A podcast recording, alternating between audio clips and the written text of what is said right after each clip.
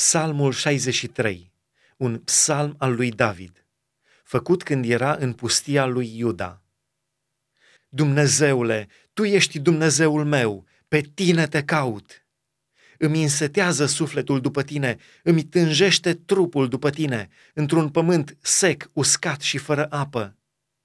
Așa te privesc eu în locașul cel sfânt, ca să-ți văd puterea și slava fiindcă bunătatea ta prețuiește mai mult decât viața, de aceea buzele mele cântă laudele tale. Te voi binecuvânta, dar toată viața mea, și în numele tău îmi voi ridica mâinile.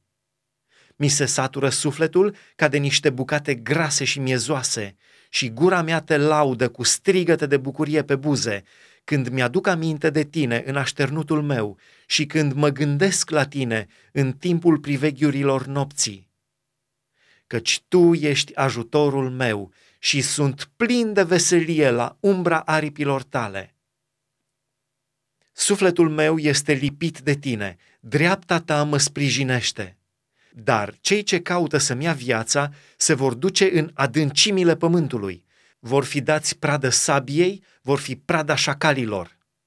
Dar împăratul se va bucura în Dumnezeu. Oricine jură pe el se va făli, căci va astupa gura mincinoșilor.